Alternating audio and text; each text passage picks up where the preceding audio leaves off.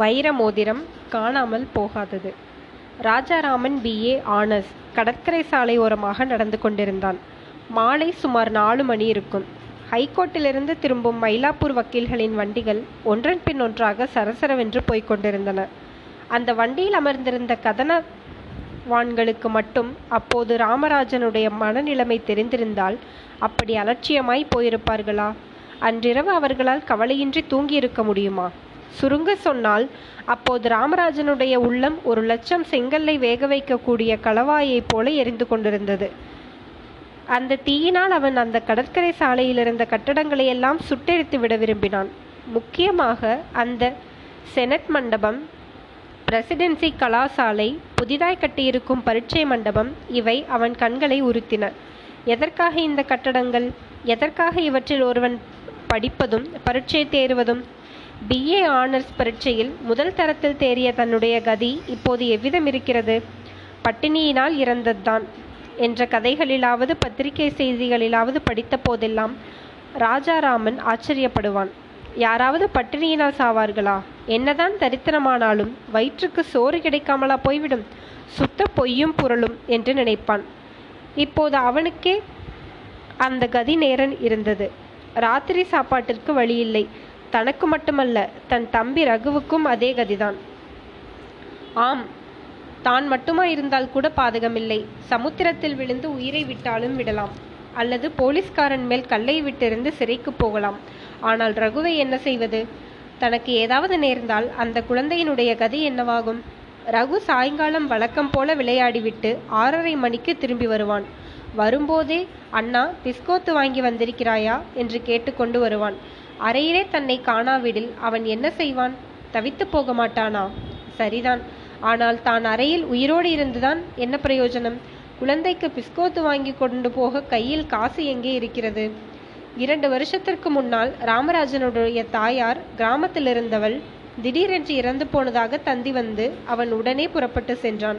அதற்கு முன்னாலேயே அந்த அம்மாள் விற்கக்கூடிய நகை நட்டு எல்லாவற்றையும் விற்றுவிட்டிருந்தான். அவ்வளவையும் ராஜாராமனுடைய படிப்பும் பட்டணவாசமும் விழுங்கிவிட்டன. தாயாருடைய மரணத்தினால் அந்த வருஷம் அவனுடைய படிப்பு தடைப்பட்டது.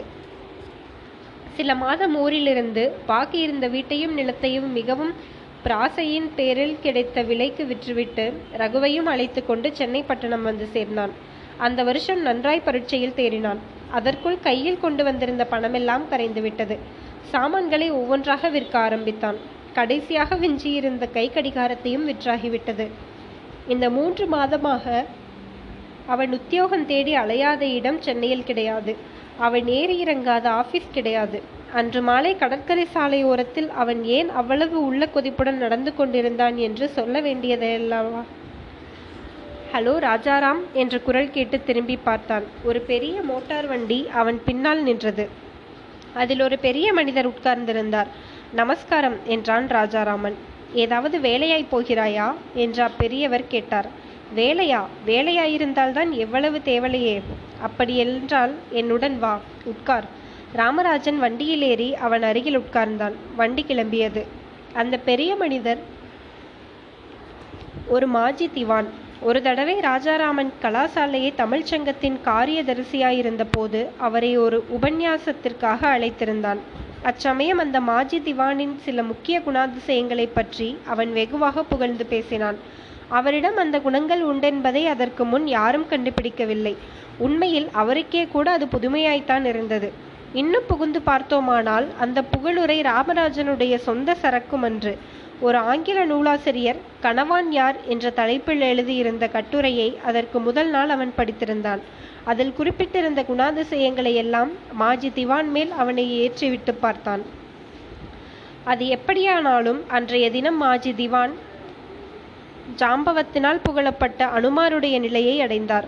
அவருடைய இருதயம் குதூகலத்தினால் விரிந்தது. மேலும் ராமராஜனிடம் அவருக்கு ஒரு அபிமானம் விழுந்துவிட்டது.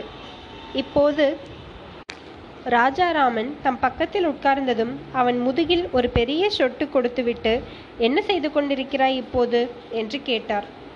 தன் கஷ்டங்களுக்கு ஒரு வேளை முடிவு வந்துவிட்டதோவென்று ராமராஜனுக்கு தோன்றியது.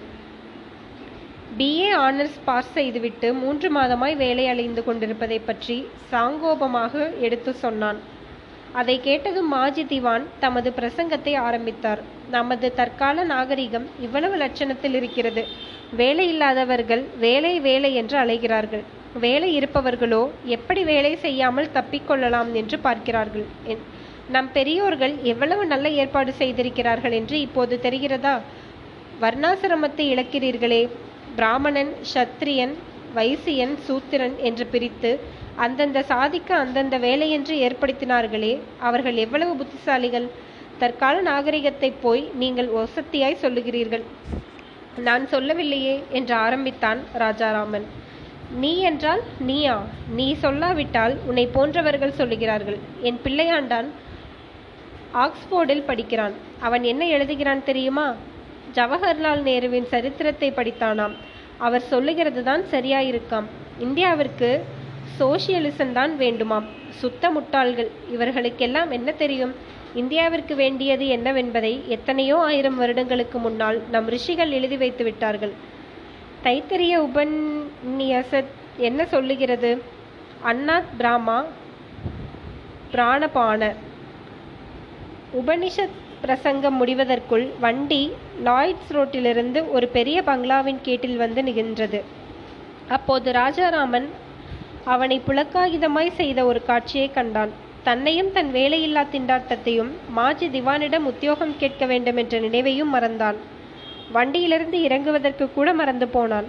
அப்படி அவனை மெய்மறக்க செய்தவை ஒரு பெண்மணியின் முகத்திலிருந்த இரண்டு கண்கள்தான். கரியவாகி புடைபறந்த மிளிர்ந்து செவ்வரியோடி நீண்டவா பெரியவாய கண்கள் என்னை பேதமை செய்தனவே என்ற ஆழ்வார் பகவானை பற்றி பாடியது போல தன்னை பேதமை செய்த அந்த கண்களையும் அவற்றை படைத்த பெண்ணினையும் இனி தன் வாழ்நாளில் பார்க்கப் போகிறோம் என்ற எண்ணமே அவனுக்கு இருந்திருக்கவில்லை. அப்படி இருக்க இங்கே சற்றும் எதிர்பாராத இடத்தில் எதிர்பாராத நேரத்தில் அவனை பார்த்ததும் என்ன மெய்மறந்ததில் வியப்பென்ன? இறங்கு ஒரு சின்ன டீ பார்ட்டி கொடுக்க போகிறேன். நீயும் இருந்து விட்டு போகலாம். பாதகமில்லை. இறங்கு. வருகிறவர்கள் எல்லோரும் ரொம்ப வேண்டுகின்றவர்கள்தான். என்று மாஜி திவான் வற்புறுத்தி சொன்ன பிறகு ராஜாராமன் கொஞ்சம் சுயஞாபகம் வந்து வண்டியிலிருந்து இறங்கினான். Police deputy commissioner mister Kabali அவர்களுக்கு சமீபத்தில் ராவ் சாஹிப் பட்டம் அளிக்க பெற்றதை முன்னிட்டு தம் மாஜி திவான் அந்த சிற்றுண்டி விருந்தை ஏற்பாடு செய்திருந்தார். ரொம்பவும் பொறுக்கி எடுத்த அந் அத்தியந்த சிநேகிதர்கள் மட்டும்தான் அந்த விருதுக்கு வந்திருந்தார்கள். அவர்களின் அண்ணனும் தங்கையுமாகிய ஒரு இளைஞனும் யுவதியும் இருந்தனர். அவர்கள் முக்கிய விருந்தினராகிய ராவ் சாஹிப் காபாலியின் மருமகனும் மருமகளும். அவர்கள் பெயர் பாலகோபால் வத்சலை. அவர்களுக்கு ராஜாராமனை மாஜி திவான் அறிமுகம் செய்து வைத்தார். உங்களை நான் எங்கேயோ பார்த்திருக்கிறேன் போல் இருக்கிறதே. செயின்ட் ஜோசப் காலேஜில் படித்தீர்களா? என்று பாலகோபால் கேட்டான். ஆமாம் கொஞ்ச நாள் தான் படித்தேன். நீங்களும் உங்கள் சகோதரியும் தினமும் காரில் வருவீர்கள். உங்களை மட்டும் இறக்கிவிட்டு வண்டி உங்கள் சகோதரியுடன் போய்விடும் இல்லையா? அதற்குள் வத்சலை நீங்கள் காலேஜ் மாடி வராண்டாவில் மூன்றாவது தூணில் சாய்ந்து கொண்டே நிற்பீர்கள் இல்லையா? என்றான். ராஜாராமனுக்கு ரோமம் சிலிர்த்தது. இவள் தன்னை கவனித்திருப்பது மட்டுமல்ல நன்றாய் ஞாபகம் வைத்து கொண்டும் இருக்கிறாள். பழைய நினைவுகள் எல்லாம் அவன் உள்ளத்தில் குமுறிக்கொண்டு வந்தன. சென்ற வருஷத்திற்கு முந்தைய வருஷம் கலாசாலை திறந்த சில நாட்கள் எல்லாம் ஒரு நாள் சற்று முன்னதாகவே ராஜாராமன் கலாசாலைக்கு சென்று விட்டான். எனவே மணி அடிக்கும் வரையில் மாடித் தாழ்வாரத்தில் நின்று வேடிக்கை பார்த்து கொண்டிருந்தான். அப்போது ஒரு மோட்டார் வண்டி வந்து கலாசாலை வாசலில் நின்றது. அதில் ஒரு யுவனும் யுவதியும் இருந்தார்கள். முக ஒற்றுமையிலிருந்து அவர்கள் அண்ணனும் தங்கையுமாகத்தான் இருக்க வேண்டும் என்று தெரிந்தது. இளைஞன் வண்டியிலிருந்து இறங்கினான். வண்டி அந்த யுவதியுடன் போய்விட்டது. அவள் பெண்கள் கலாசாலைக்கு போகிறாள் போலும். வண்டி போன பிறகும் அந்த பெண்ணின் கண்கள் மட்டும் ராஜாராமனின் எதிரில் தோன்றிக் கொண்டிருந்தன. அம்மா அந்த கண்கள் தான் எவ்வளவு விசாலமானவை. கடலினும் பெரிய கண்கள் என்று கவி வர்ணித்திருப்பது இப்படிப்பட்ட கண்களை பற்றித்தான் இருக்க வேண்டும். அடுத்த நாளும் ராஜாராமன் சற்று முன்னதாகவே கலாசாலைக்கு சென்றான். அதே இடத்தில் நின்றான். வண்டியும் அதே நேரத்திற்கு வந்தது. இளைஞன் வண்டியிலிருந்து இறங்கியதும் என்னவோ சொன்னான். ஏதோ வேடிக்கையாக அவன் சொல்லியிருக்க வேண்டும்.